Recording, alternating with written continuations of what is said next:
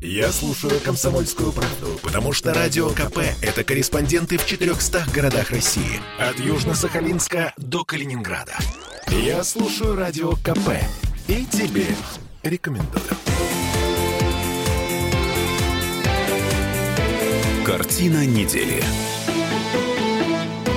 Вы заметили, чем закончились выборы президента Турции? Эрдоган победил с минимальным перевесом и никаких массовых протестов. Мы же помним, у демократического общества такой довольно богатый опыт решения геополитических проблем по такому сценарию э, с массовыми протестами.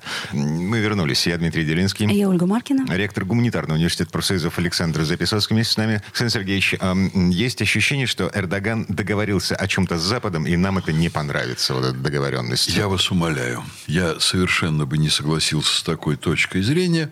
Просто есть страны, которые очень сильно зависят от Запада, а есть страны, которые выстраивают свою жесткую суверенную политику. Отлично. Турция настолько независима от Запада, что в какой-то момент, несколько лет назад, Запад пытался устроить государственный переворот э, в этой стране.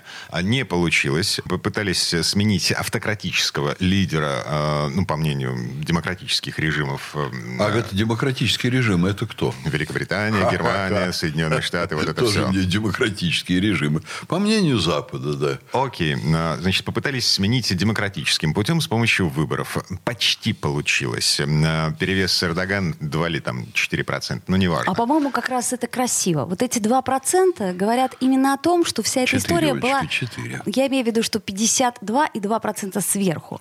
А, так, слушайте, а 2% снизу вы не посчитаете? А, вот творческие люди. Математика. 4% разницы между людьми. Хорошо. Да. А, окей. Так вот... 52 и 2% сверху. Это классно, Олечка. Это я запомню. Так, сейчас не об этом. Я выдыхаю. Так вот, я к тому говорю, что это красивая, тонкая, острая грань, как по лезвию бритовки. Вам не кажется, что эта вся история, она была уже заранее предрешена, спланирована, проплачена и придумана? Мне кажется, что есть люди, которые очень четко выполняют свои обязанности, возглавляя государство. Вот, например, Михаил Сергеевич Горбачев таким не относился. И его страну уничтожили. Он старался. Он старался, да, но он не на то работал. Он работал на свой имидж в мировом сообществе и на свой имидж гражданина мира, передового мыслителя и так далее. И развалил страну. А есть другие совсем лидеры, которые заботятся о стране. Я назову, например, Владимира Путина. Я назову, например, Лукашенко. Я назову, например, того же самого Эрдогана. То есть Эрдоган заботится в данном случае о стране? Эрдоган чрезвычайно волевой и харизматический человек, который, я думаю, он до мозга костей предан стране.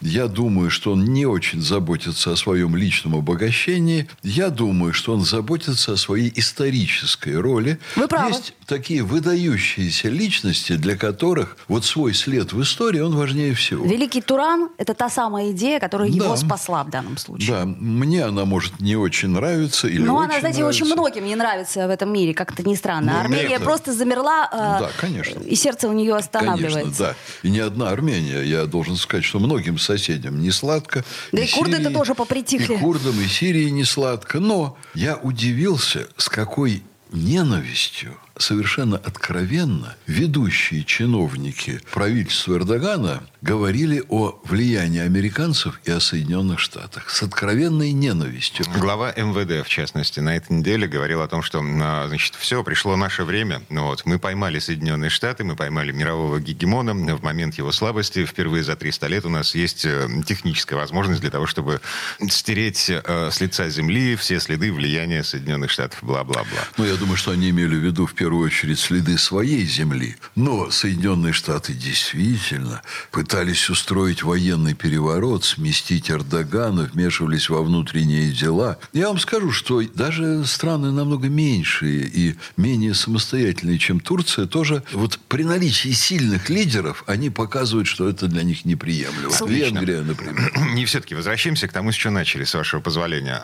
Как так получилось, что, имея возможность раскачать общество... Да не имели они, Дима, возможности такой. 48% проголосовало Эрдоган против не дал Эрдогана. им такой возможности. Ну подождите, но год назад дал или когда там это было? Переворот? Да. Ну Три, вот- три года назад. Ты- ну, Слушайте, Эрдоган Так. все время делал то, что должна делать сильная власть. Он показывал, что никакие незаконные протесты не повлияют, и он в состоянии с ними бороться. Вот как Лукашенко вышел сам и сказал, ну-ка попробуйте у нас тут сделать переворот. мгм, один Я- нюанс. Лукашенко обратился за помощью к нам. И мы помогли. Безусловно. Ну, у него маленькая страна. Ну, Турция Вот это тоже, знаете ли, не, как это сказать, Турция не, не Россия и не Соединенные Штаты по Турция- территории. Турция очень большая и влиятельная страна.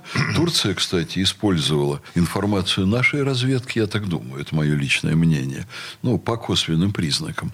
Вот в момент переворота они очень четко использовали. Далее, они очень четко э, надавили на ряд рычагов, которые позволяли им получить независимость. Ну, например, они контролируют Босфор, между прочим. Да, Они более того, Северный. Кипр. Это просто, это просто, на мой взгляд, вот, ну, вопиющая история про Северный Кипр. Но, с другой стороны, посмотрите, а что, например, осталось Эрдогану? Вот мы говорим сейчас про Соединенные Штаты, а давайте посмотрим на Евросоюз. У Евросоюза, заметим, были очень серьезные причины не принять в свои ряды Турцию. Это были культурные причины, это были экономические причины. Там большой комплекс, я не буду в это вдаваться сейчас. Но, а давайте мы посмотрим на это дело со стороны Турции. Турция много лет хотела объединиться с Евросоюзом. Турция честно вела переговоры. О, да.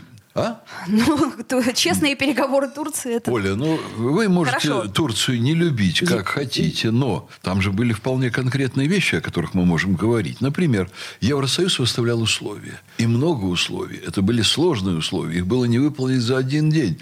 Турция их выполняла, выполняла, выполняла, выполняла, а в конце концов ей плюнули, э, вот, может, лицо ее нравится, может, не нравится, но плюнули в лицо и сказали, да вы никогда не будете с нами. Дали понять.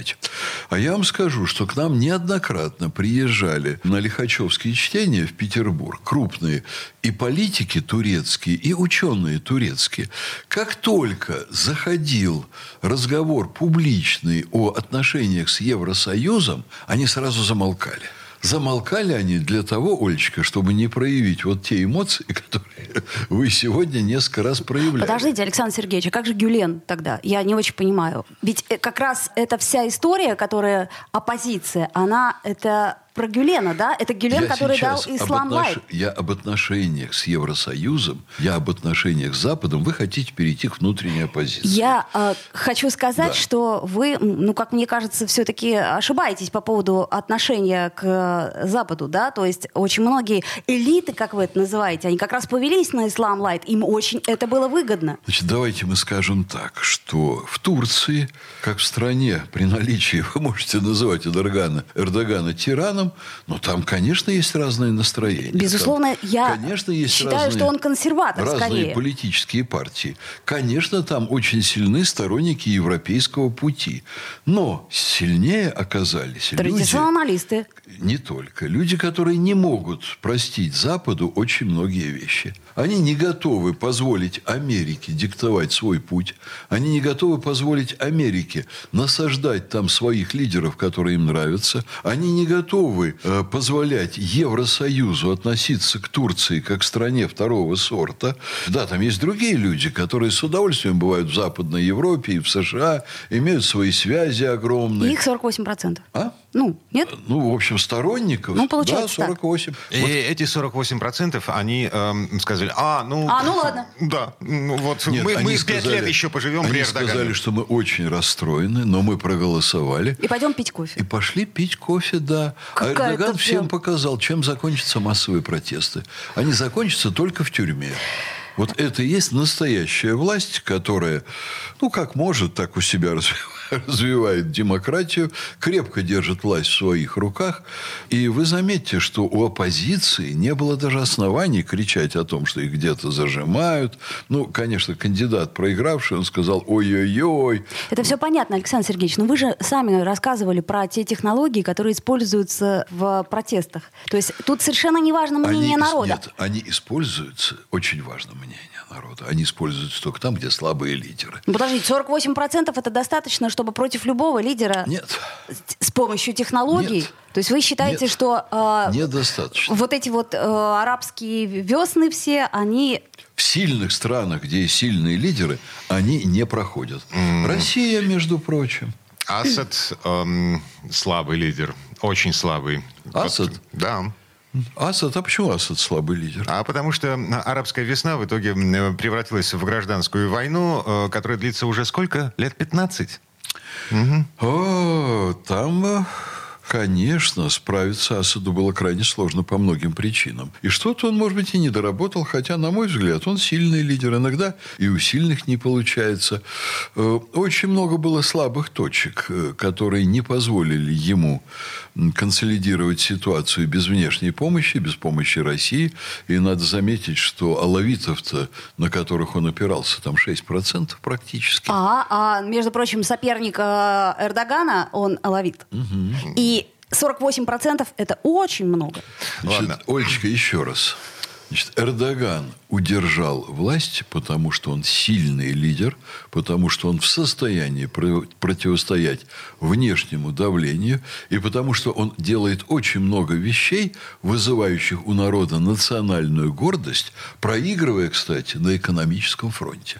Или, может быть, потому что он все-таки договорился экономически с Западом. Не, я в это не поверю. Эм, Так или иначе, подводя черту под этой четверти часа, туристический сезон не испорчен. В Для Турцию- кого как? в- Для армян точно испорчен. В Турцию вполне ничего себе. У армян Эм, курорт и так. Можно лететь, э, не опасаясь массовых протестов, революции и гражданской войны. Так, прерываемся на этом. Вернемся буквально через пару минут. Картина недели.